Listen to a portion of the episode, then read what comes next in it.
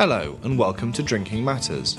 In this episode, we examine the role that public houses had as communication hubs and whether they represented a subversive element or provided a cultural and social bond.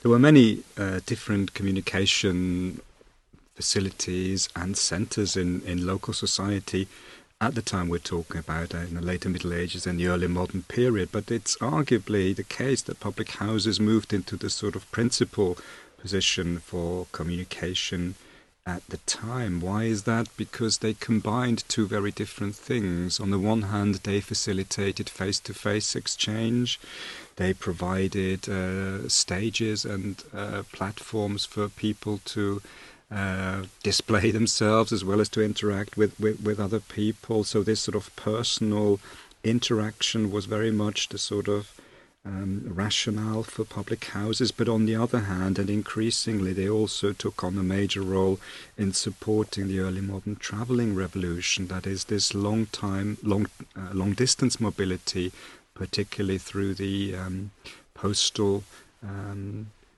infrastructure and by the 18th century the stagecoaches. So, in many ways, the local was uh, catered for by the drinking lounges of the public houses of the time, but also the sort of global and um, supra regional contacts were facilitated by uh, premises which were instrumental in allowing people to move from one place uh, to another. And it's the combination of these two different levels which makes them uh, as one could say, the Facebook of uh, their day, or which makes them the sort of nodal points of communication in a sort of local as well as in a in a rather larger uh, dimension.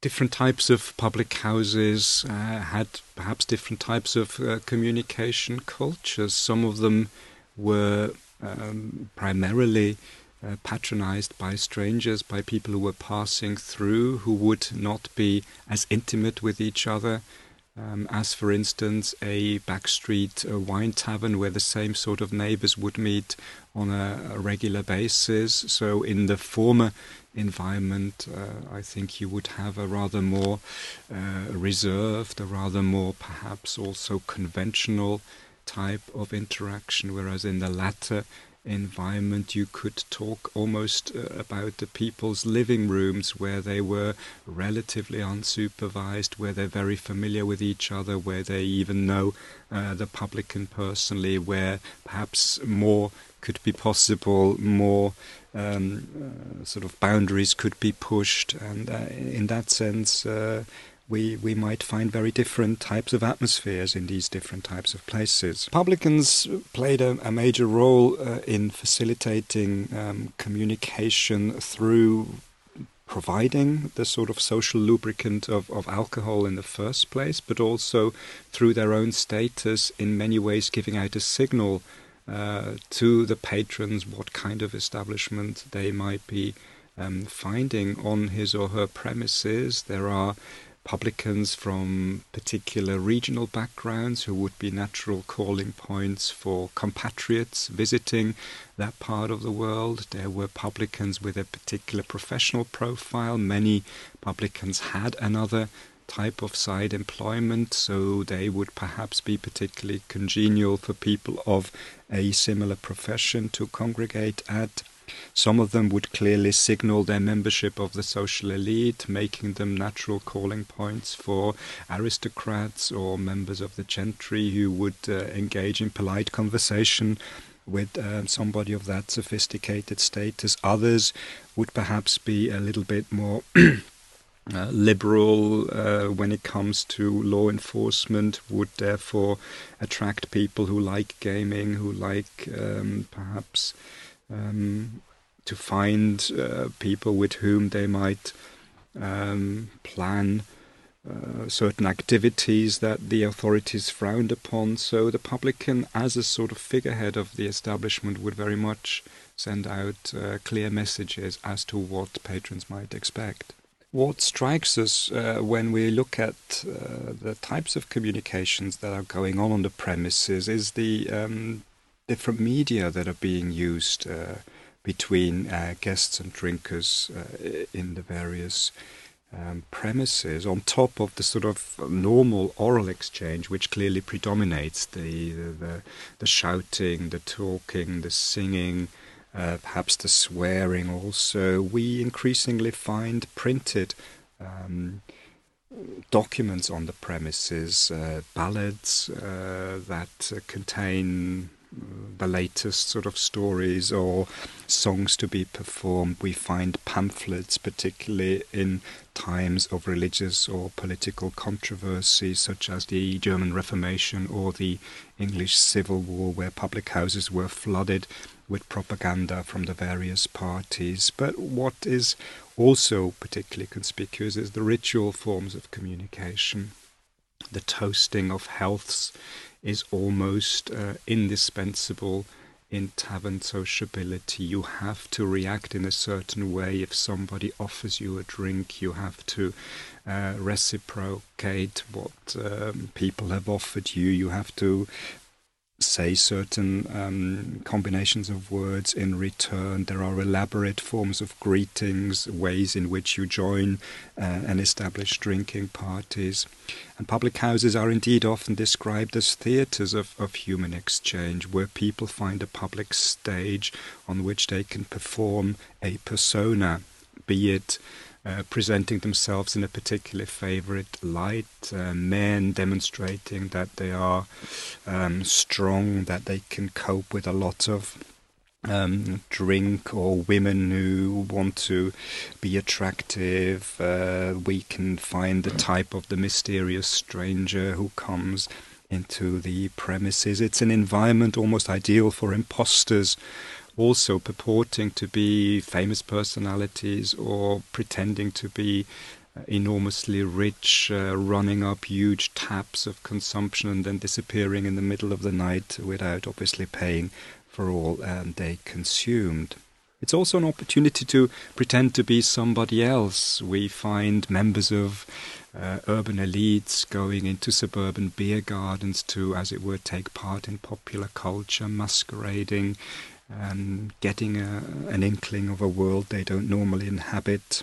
We find respectable husbands flirting with prostitutes or mingling with a potentially dangerous world of marginal and criminal elements. It's a, an opportunity for both displaying yourself as you'd like to be seen or even temporarily inhabiting a different type of personality. Were taverns genuinely hotbeds of this kind of illicit behaviour, this kind of these boundaries where public morals and, and normal rules of behaviour were kind of put to one side and, and things were a little bit more dangerous. Were pubs kind of were pubs dangerous?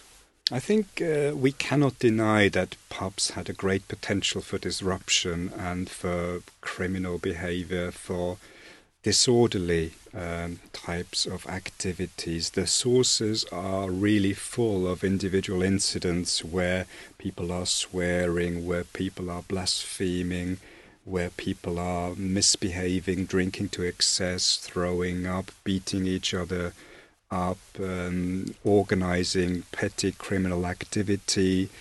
Um, if we count these sort of um, incidences, we find that between um, a fifth and a third of all crime prosecuted in local courts actually has a direct um, tavern or public house connection, and this can rise to up uh, to a half of all um, cases of physical and verbal violence. So I think we have to simply accept there's a lot of disruption, there's a lot of disorderly behavior going on, but there were means of keeping it in check.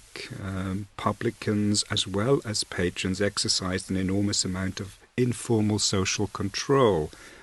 And certain boundaries could be crossed, but other boundaries, for instance, permanent um, drunkenness, uh, endangering of people's own household economies, that wasn't socially acceptable at the time, and people would work towards correcting such individuals. Authorities, once they heard about notorious drunkards and people who spent all their time drinking, could issue tavern bans, formally excluding offenders from the world of the tavern and trying to put them back on the way of uh, more acceptable behaviors.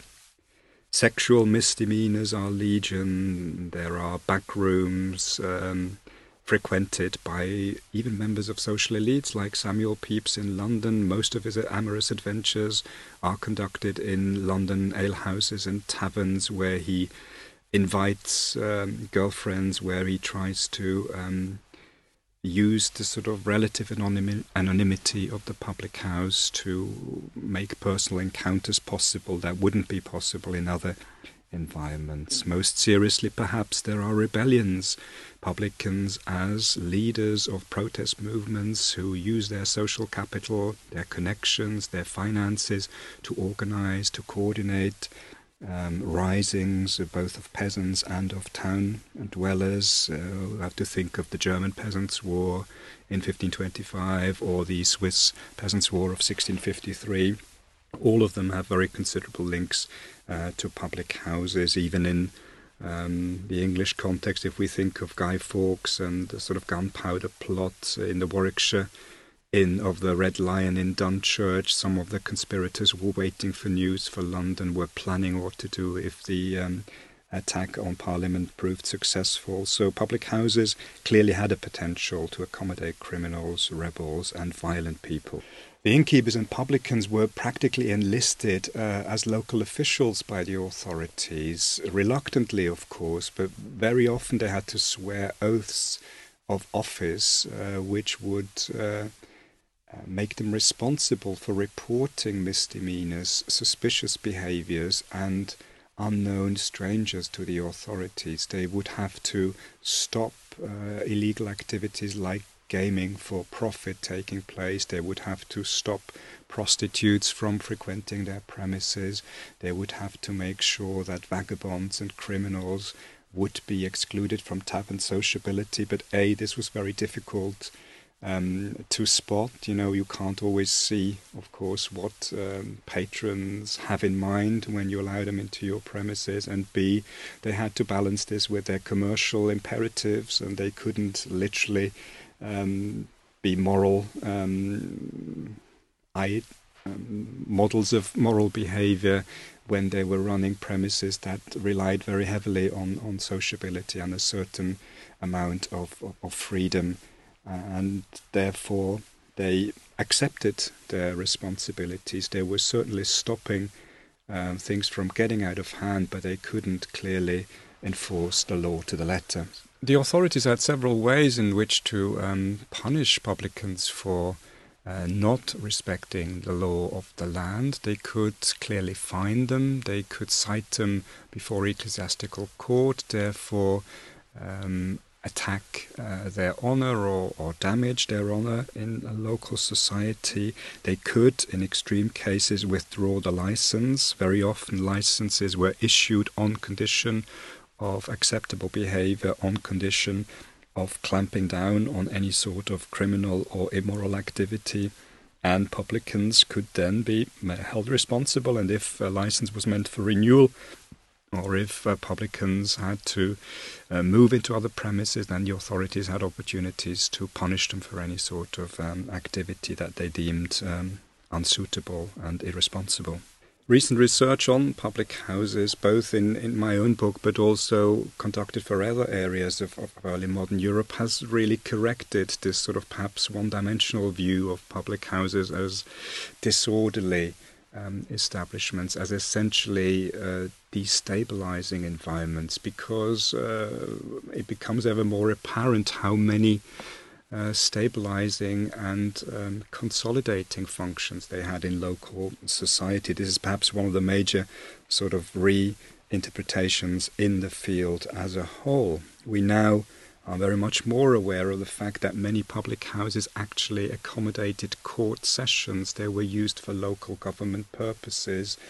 They held um, tribunals in various um, rural as well as urban inns where criminals were actually not committing their offences but were punished uh, for their offences. We have realized how many um, opportunities there were to exercise surveillance to make uh, sure that uh, potentially dangerous strangers or visitors could be picked up in the environment of the public house. We know how many political debates and communal assemblies took place on the premises in Bavaria as well as Bern.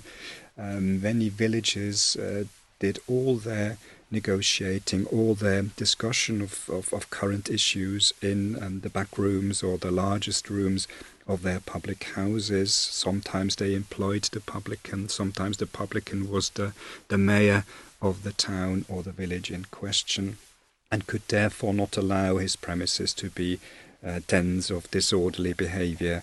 Otherwise, he would have risked his standing and his status in the local community.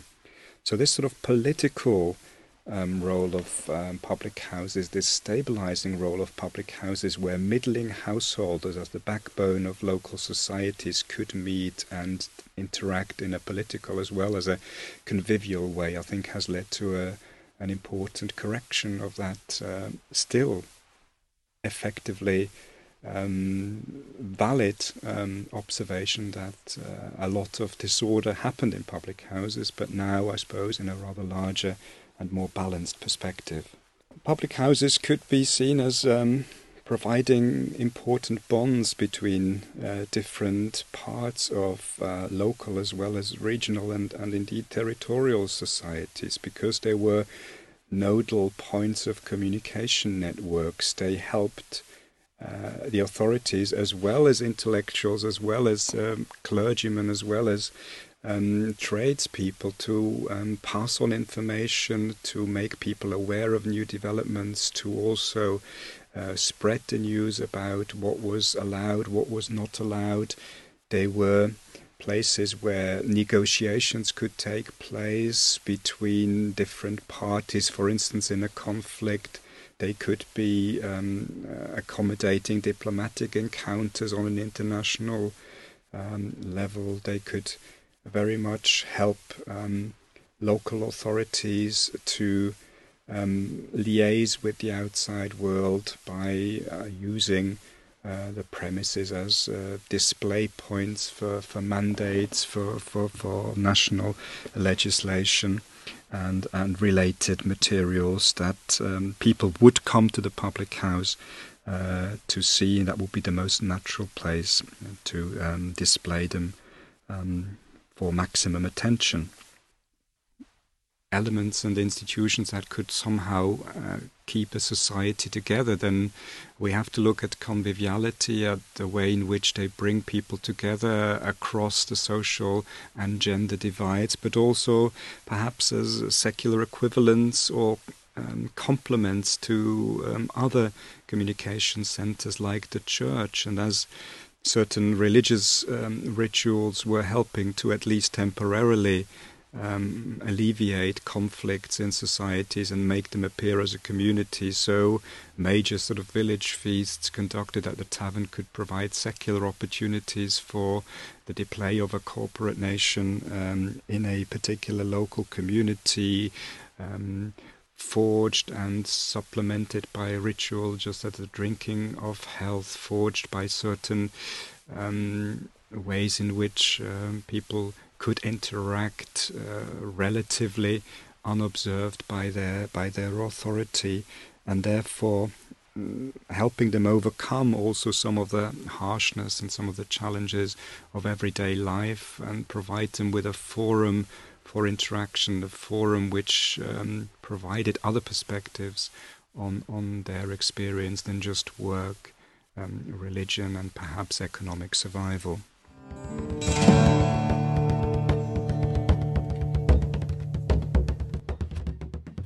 Dr. Kümin's book, Drinking Matters Public Houses and Social Exchange in Early Modern Central Europe, is now available. This podcast was produced for the University of Warwick by Tom Abbott. The music was written and performed by Sean and Dylan Owen.